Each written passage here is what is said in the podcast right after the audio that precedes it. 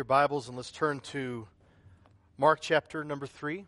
Be looking at verses 31 to 35 this morning. Appreciate our music ministry and our worship team leading us so well, preparing us to receive the word well.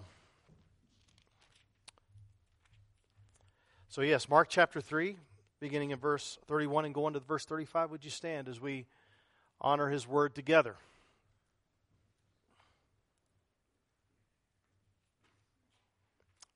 And this is God's word. It says this And his mother and his brothers came, and standing outside, they sent to him and called him.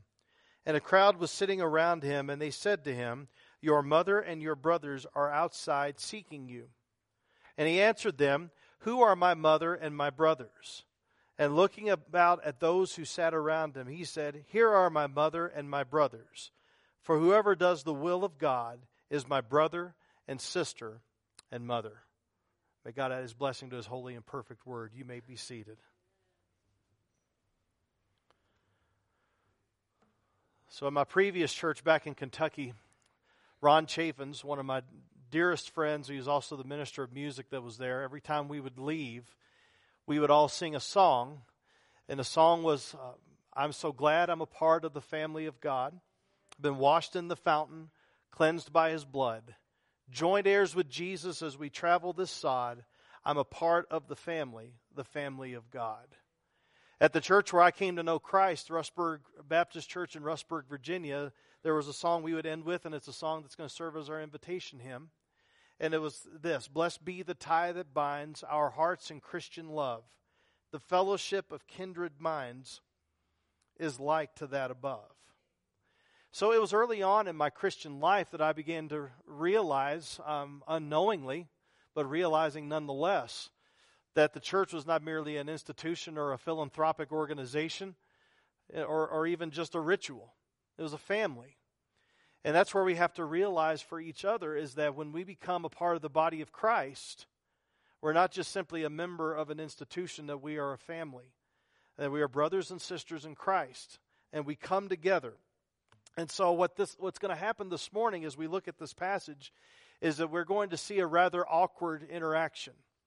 It's an, it's an interaction between a biological family, which means a lot now, but especially in Middle Eastern cultures, it meant everything. Your whole identity was based upon your family. Your whole future was based upon your family. But it was a biological family.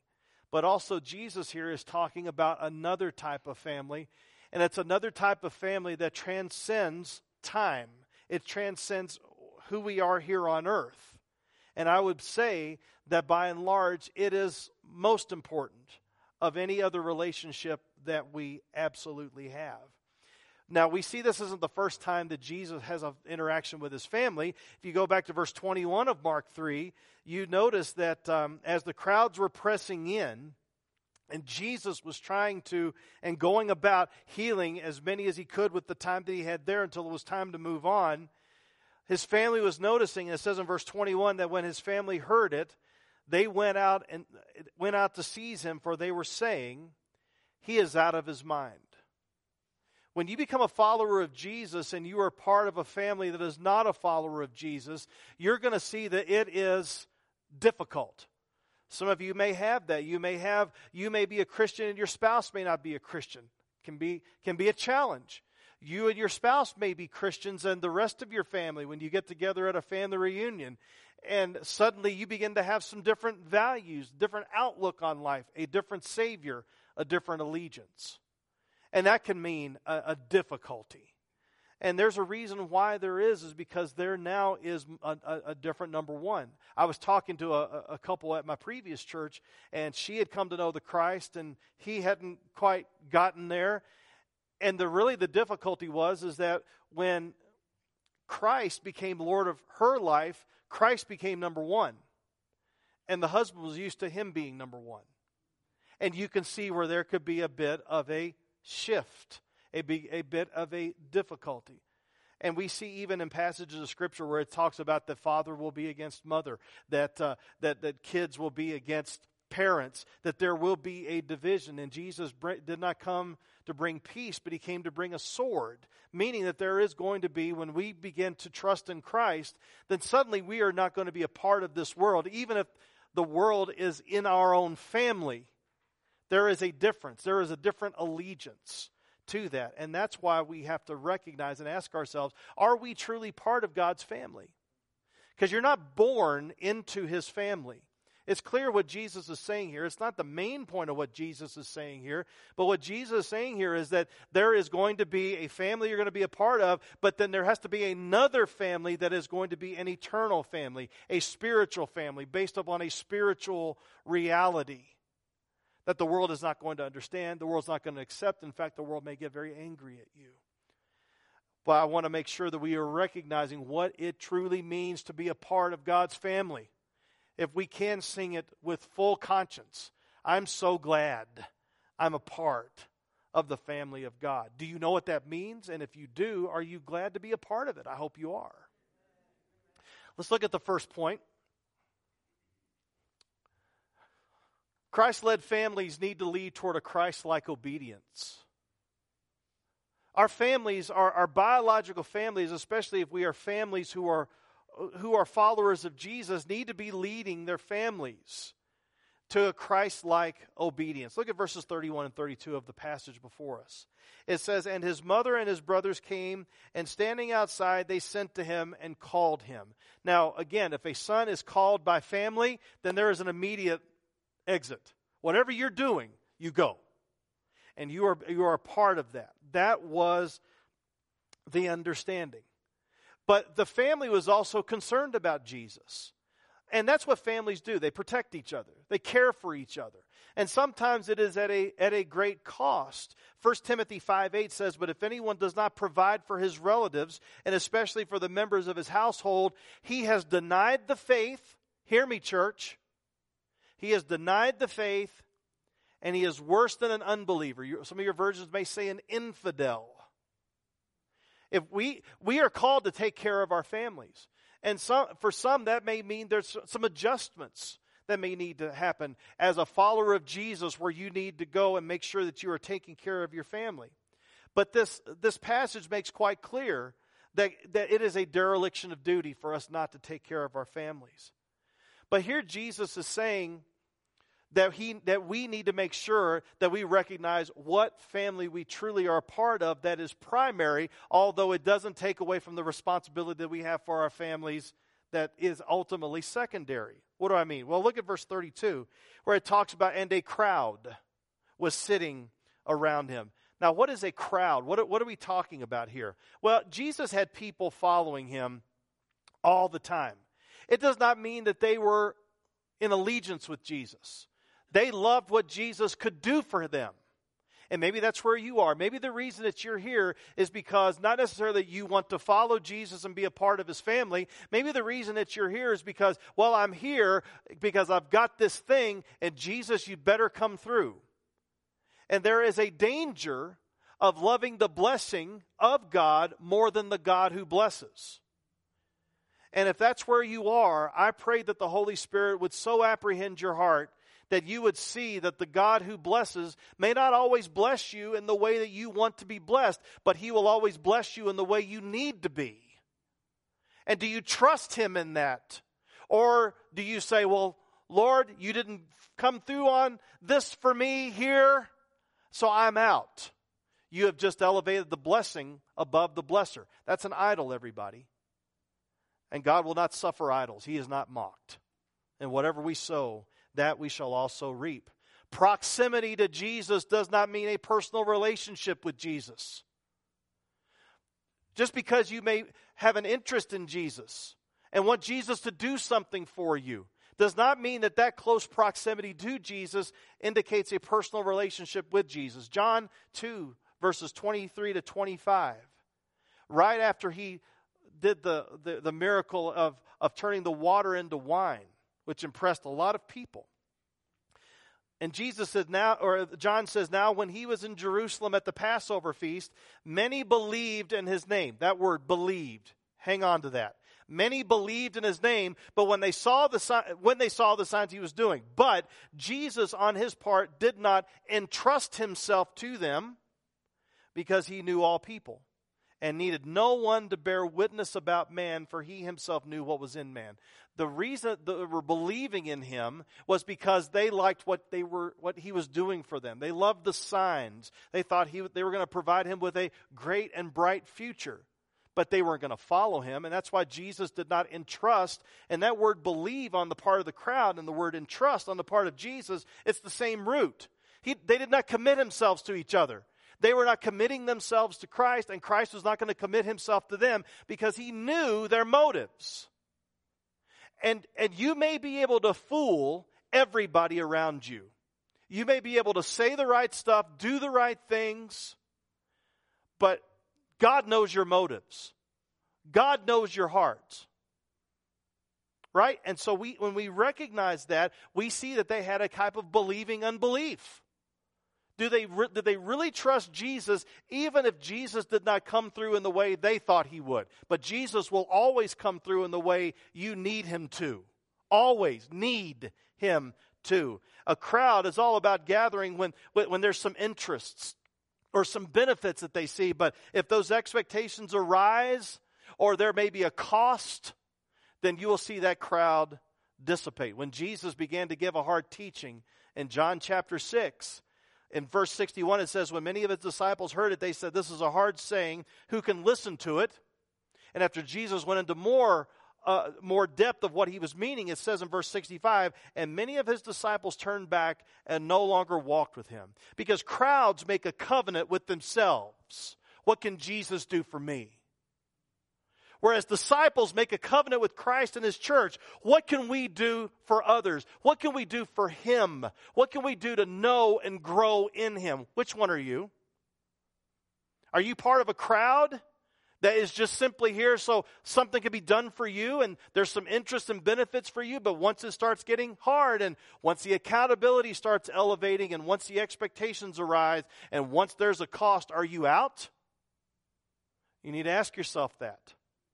Because some are out very quickly, and some may be out over time.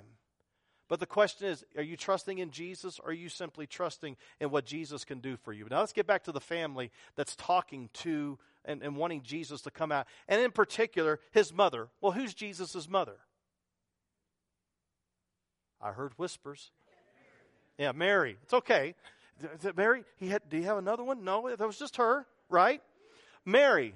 Now think about what Mary ended up going through. So Mary, as a virgin, never had never known a man, is approached by the angel. The one you are going to have is going to be the savior of the world. Joseph hears this news, thinks that Mary's cheating on her, and then so he wants to divorce her quietly um, until the angel shows up and sets him straight.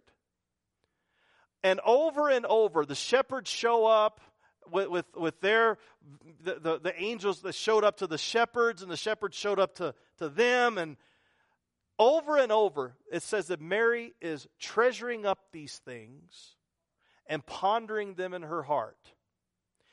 Simeon, when Mary takes the baby Jesus to the temple to be circumcised on the eighth day, according to custom, according to the law, Simeon said this Behold, this child is appointed for the fall and the rising of many in Israel, and for a sign that is opposed, and a sword will pierce through your own soul also so that the thoughts from many may be revealed. That's one of the things about Jesus, which many of you have already experienced this, but in case you haven't, Jesus is the great divider in this way.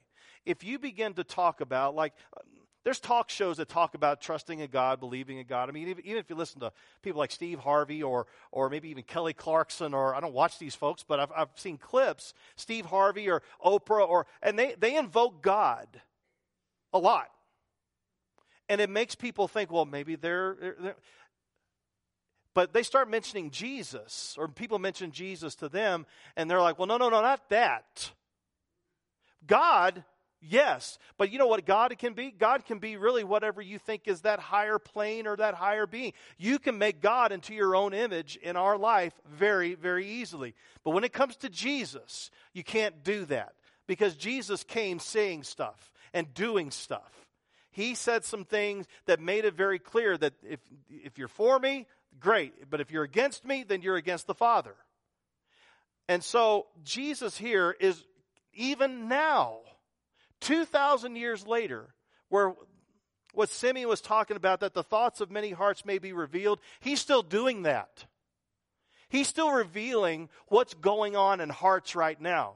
And if he's doing that to you right now, what's he revealing? As you read his word, what is being revealed in your heart? Is your faith all about you, or is your faith all about Christ, regardless of what happens to you? Is he enough for you to where I will endure any sacrifice, I will endure any suffering, I will endure anything for the cause of Christ? Or is it I will endure everything for the cause of Christ as long as it doesn't cost me anything, as long as it doesn't make me lose my influence, as long as it doesn't fill in the blank? Again, whatever that blank is that you're filling in, that's your idol. And we have to make sure that even with our families, that we don't use our families as an idol. Because there's, and we're going to see that in just a moment. But here's the second part here. Not only Christ leads families to, toward Christ like obedience, but Christ likeness arises from one of the most beautiful teachings in all of Scripture being adopted in Christ. I do know that some of you have been adopted. And so for you, you understand this probably better. You do understand, probably, you do understand this better than those of us that may have not gone through all of that. But to be adopted means to be brought into a family, not your original family, but that becomes your new family. I think, I think the words now they're using are your forever family. You're being brought in and you're being given a name and you're being given an inheritance. And you are part of that family as if you've always been part of that family. Now, to be adopted from one human family to another is a miracle. But to be adopted, when the Bible says that we are dead in our sins and our trespasses, that we are really enemies of God, haters of God, walking in the ways of this world, walking away from Him, and that we were like everyone, children of wrath, like the rest of mankind. I'm not making that up. That's what the Bible says. We were dead, we were lost, we were blind. On and on and on. And He brings us in to be a part of His family. We were not sick just being made well. We were dead and He made us alive. We were sinners cut off from God. Now we are part of His family. And that's where we see in Ephesians 1 where it says, In love, he predestined us for adoption to himself as sons through Jesus Christ according to the purpose of his will, to the praise of his glorious grace in which he has blessed us in the beloved. He adopted us. He adopted us to himself as sons. And you're saying, now wait a minute, what about the women? Okay, hold it. Because we, when we look at that, sometimes we end up thinking that the Bible is very patriarchal because it's spending so much time talking about sons. I don't want you thinking about it, talking about this in regards to gender. I want you to be able to think about this as an inheritance. Because in that day, the progenitor was the one that got the lion's share of the inheritance. And it was even that way in our country up until very recently. Now, if you have a will, unless it is stipulated otherwise, every person, whether son or daughter, will receive an equal share of the estate, unless it's otherwise stipulated. Whereas back then, if you're a son, you're getting the lion's share of the inheritance. And if you're a firstborn son, then you're going to get even more of that. What this is saying here is whether you're a guy or a girl, if you are going to be treated as a son, getting the lion's share of the inheritance of all that Christ has for you. That's liberating. Are you hearing me? Or have you gotten so used to this that you're like, yeah, I know this. No big deal. This is incredible. Because, because we, we, we can't forget where we were outside of Him. We were lost and damned and dead and doomed and now we're a part of his family, and now we're going to get his inheritance. Don't take that for granted, everybody. This is something that is incredible. This is a miracle above all miracles. And we have to re- recognize all of that. And so when we get back to, to um, Mark chapter 3, where he's talking about this, and he answered them, Who are my mother and my brothers? Everybody in the crowd is saying, um, We just told you they're outside. And then Jesus is saying, and looking about at those who are who sat around him.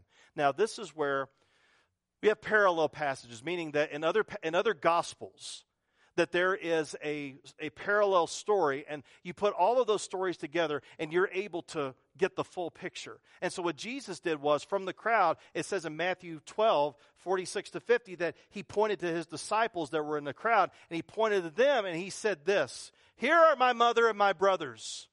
Whoever does the will of God is my brother and sister and mother. That's my family. I can imagine that Mary, the part of the sword that was going through her own heart that Simeon mentioned, I can imagine that she felt that. But it wasn't like that she wasn't already told. The angel told her when she was when, when conceived and was going to bear a son, and you know the, all of these all of these particular prophecies, all of these prophets that were coming to her. So she was told, but sometimes that's why we preach every week. Because we forget, don't we? We can have hard things happen in our lives, and sometimes we forget the promises of God because of the particulars that may be happening in our lives. That's why we need to be reminded. That's why we just encourage you every single week while you can. Come to church every single day. Get in the Word. Be reminded, be reminded, be reminded. 1 Timothy 2 8. Remember Jesus Christ. Don't forget. You know, don't, don't forget to remember Jesus Christ. So when you're looking at this, this he's not saying that those who, who do the will of God, okay, you do the will of God, then that will show you love me, and then I'm in. No, that's not what it's saying. It's not talking about this as a condition of salvation, but a result of salvation. If you are a follower of Jesus, you are going to want to do the will of God. So, therefore, I ask you do you say you're a follower of Jesus? Then do you want to do the will of God? Because that's a result. That's a result of a changed mind. That's a result of a changed heart. And it's tough because the Spirit is there battling with the flesh. And it's tough, especially when family is involved. In Luke chapter 9, there's a very interesting passage that is here of people who are wanting to follow Jesus, but with some conditions. Luke 9, verses 57 to 62. In fact, normally I get rolling. I'll wait for you to turn there. Really? You're going to wait for yeah, yeah, I'll, I'll, wait for you on that because I want you to see this because it almost sounds like if you're reading this uh, uh, on the surface, it almost sounds like that Jesus is contradicting himself. Oh, Luke. Luke, thank you for asking. Yes. Now we're getting a Wednesday night vibe. I love it. So, Luke chapter 9, verses 57 to 62. It's in your Bible, right there. Don't take my word for it. It says this. I'll approach it slowly. I still hear pages, but it says that they were going along the road, someone said to him, I will follow you wherever you go. Now, that sounds great, right? If we were to have someone walk the aisle and say, I want to follow Jesus wherever he takes me, what would we say? Great! Let's get a deacon up here and let's get the card and fill it out. Jesus says, Foxes have holes, birds of the air have nests, but the Son of Man has nowhere to lay his head. In other words, you're not going to have a home. If you follow me, you're not going to be guaranteed of a home. You're not going to be guaranteed of anything that the world may say you may need because I'm going to be all that you need. Everything else will be a bonus. If you follow Jesus, we're going to be pilgrims wandering in this world. And we have to hold on to the stuff in this world, not like this. Because if you hold on to the stuff in this world like this, then you're going to hold on to Jesus like this. But if you hold on to Jesus like this, with a closed fist, I'm holding on to him, then everything else you will hold with an open fist. If you want me to have this, great. If you don't, great. But I have you. You know, and you're enough. You see? It goes on. To another, he said, Follow me. So now Jesus is initiating this. But he said, Lord, let me first go and bury my father. I'm in verse 59 now. And in verse 60, it says, And Jesus said to him, Leave the dead to bury their own dead, but as for you, go and proclaim the kingdom of God. Please understand this. Death wasn't, the, the death of the dad at that point was not imminent. He was going to stay around until his dad died. And his dad may have been my age, may have had another 20 years with his dad. But he didn't want to leave his dad, the pull of family, right?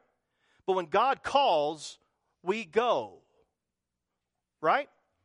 Verses um, 61 and 62. Yet another said, I will follow you, Lord, but. Well, you just lost the game right there, didn't you?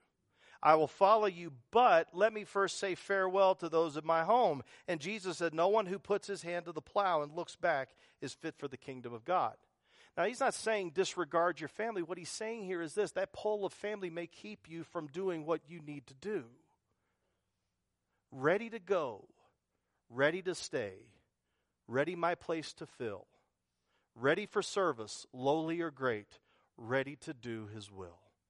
That's a, that's a hymn you may not have heard in a while, but it's a, it's a beautiful one. So we can't delay God's call. So when we say that the, the ones who do his will are his mother and sister and brother, his family, that means that he's in charge now. He's Lord.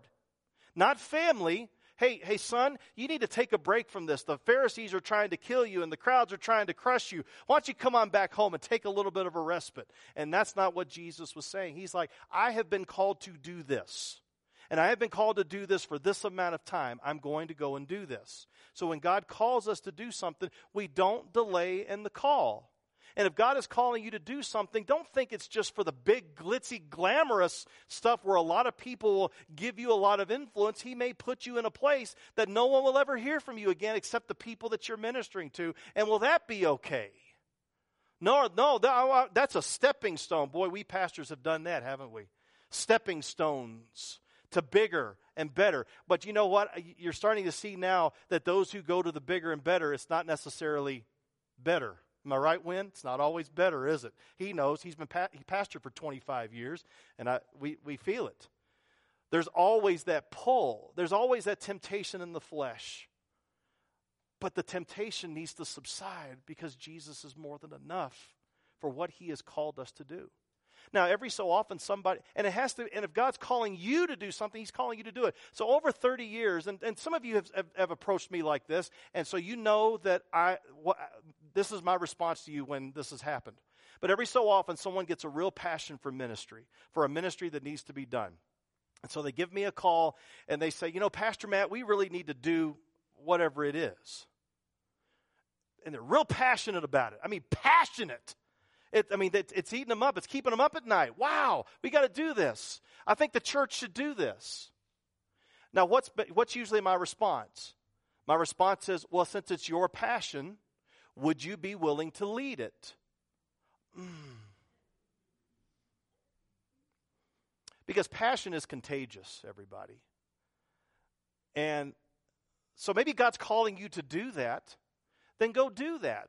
And it may not even have to involve us as a church. Maybe He's calling you to do that in kingdom work in some way, and we can come alongside you and bless you to do that. But if that's your passion, maybe that's your calling. Go do it and see what God does. Yeah, there's going to be pulls. Yeah, there's going to be temptations to, to, to wander, but go, go do it and see what He has for you. So, when we talk about this, it's not just thinking about him or having an eternal warm fuzzy about him. It's about acting on what he's called you to do. I think that's what's happened in a lot of our churches. We love Jesus in theory. We love Jesus with the warm fuzzies. But the moment we, he asks us to step out and do his will and do what he's called us to do, well, what's someone going to think of me? What's this? What's that? And you, we start, boy, and we become an excuse making factory. But when we have our eyes on Jesus, then what happens is those excuses are seen for what they are excuses. He gives us the strength to do everything that we need. He gives us everything we need to do everything that He commands. And so that's where we have to realize what He's called us to do. Romans 8 14 to 17. For all who are led by the Spirit of God are sons, sons and daughters of God. For you did not receive a spirit of slavery to fall back into what? Fear. Outside of Christ, we're afraid a lot. And when we take off our, our eyes off of Christ, we become very fearful. And we begin to look around begin to look around us and think, what's somebody going to think of us? But look at what's being said here. But as you receive the spirit of adoption as sons, by whom we cry, Abba, Father, the Spirit Himself bears witness with our spirit that we are children of God. And if children, then heirs, heirs of God and fellow heirs with Christ, provided we suffer with Him. Are you willing to suffer for Christ? Even if it means suffering in your own home for the cause of Christ, in, in your schools, in your jobs, wherever you may be, are you willing to suffer for the cause of Christ, or is that cost too much? Jesus here is saying, provided. The Spirit here is saying, provided we suffer with Him in order that we also may be glorified with Him. We want the glory now. We want the easy stuff now. Sometimes we hear it in our testimonies. I know God loves me because of look at this job and look at these grades and all that. Would we be able to say, I know God loves me because He's sending me through suffering? He's sending me through mocking. He's sending me through persecution. Because if you start to say, I'm going to do the will of God regardless, that is exactly what's going to happen. All who desire to live a godly life in Christ Jesus will be persecuted. It's going to happen. 2 Timothy 3:12 again just so you know I didn't make that up. It will happen. And this was Paul's last letter. He knew that that was what was going to happen. So before we close I want to just remind you of one more passage. In Luke 14 verses 25 to 27 it says this. Now great crowds accompanied him and he turned and said to them, If anyone comes to me and does not hate his own father and mother and wife and children and brothers and sisters, yes, even his own life, he cannot be my disciple. That's the terms. Verse 27 Whoever does not bear his own cross and come after me cannot be my disciple. Um, Jesus, didn't you just instruct Paul that we are to take care of our families? Didn't you just do that? It's not hate as in hate, it's hate as in a comparative that we have such an allegiance to Jesus that whoever is second is way back because Jesus is first. Jesus is sufficient. Jesus is more than enough. That's what we have to see. That's what it is. Now, some of you may have come to Christ because of pressure from family, pressure from friends, worried about death. You want to make sure that you're not going to go to the hot place when you die and that you're going to be able to go and, and go to heaven and be in the cool place. I don't know what heaven's temperature is. I'm sure it's fantastic. Because I know how valuable temperature is for us. We have to be careful. But what we have to realize too is the cost that Jesus has called us to. That mom and dad, I love my parents, but if they were to ever ask me to do something that was against Christ, mom and dad their influence is not there in that fact. If the government is asking me to do something that Christ tells me not to, or vice versa, the government no, no longer has sway over me. Christ is number one. Just like our, our citizenship is in heaven, meaning that the citizenship that we have here is number two, just like that. Our spiritual family is our priority because it's eternal. Our biological family, if they ask us to do something against that spiritual family, secondary, temporary. You see? So, where does your allegiance lie? I mean, really? Has God asked you to do something, but oh, I can't leave family. I can't do this. What are my What are my kids going to think? What's mom and dad going to think? What's grandpa going to think? What's my wife going to think? What's my husband going to think? Our allegiance is to Christ. You have to con- take into consideration, especially your spouse, because wherever I went, Cindy would have to come with me. Or what's the other option? She could divorce. God has some things to say about that. So that was out. And so she would come she would come with me. Thankfully, her allegiance was to Christ first as well. And so that's how we are able to be in harmony with all of these things. Or is Christ just a side hobby for the weekend? Oh, no, no, no. He is worth so much more than just a weekend hobby, isn't he? He's worthy. He's worth it. And what and so the other thing that we've talked about as a Christian, I'm talking to you as Christians, what responsibilities is God calling you in taking care of your family? Because there's going to be some things that are going to come your way, and you're going to have some choices to make in regards to taking care of your family. But as a follower of Jesus, he says if we're not taking care of our family in that way, we're worse than an unbeliever. We've denied the faith. That's serious. He's given us the, our family to take care of. And so, as Christians, we have to make sure we see that reality as well. Ready to go, ready to stay, ready my place to fill, ready for service, lowly or great, ready to do his will. Is that where you are? Regardless of what the cost may be, is Jesus more than enough for you? Father, I thank you for all that you've accomplished on our behalf. Thank you, Lord, for the family that you've brought us into. Lord, I came from a, a wonderful family, but I know others may not have come from such a wonderful family, but regardless, all of those families had flaws and failures and dysfunction. And Lord, you bring us in, into your family. And while there may be some dysfunction in that family, Lord, we look to you and know there's no dysfunction in you. Thank you for bringing us to where you would have us to be. And there may be some here who are not followers of Jesus and not part of the family. And even if they may have made a decision a long time ago, if their hearts now are not wanting, regardless of cost, to do the will of you and to do the will of your son Jesus, there is some significant repentance that needs to take place. Lord, help us to make sure that we are looking where you'd have us to be and doing what you've called us to do in every way. Thank you, Lord, for setting an example with your son Jesus. Lord, he did what he was called to do right to the end, even unto death, death on a cross. But Father, I thank you that you raised him to life and that he lives in us and he gives us the strength to do what we need and to do everything that you've commanded us.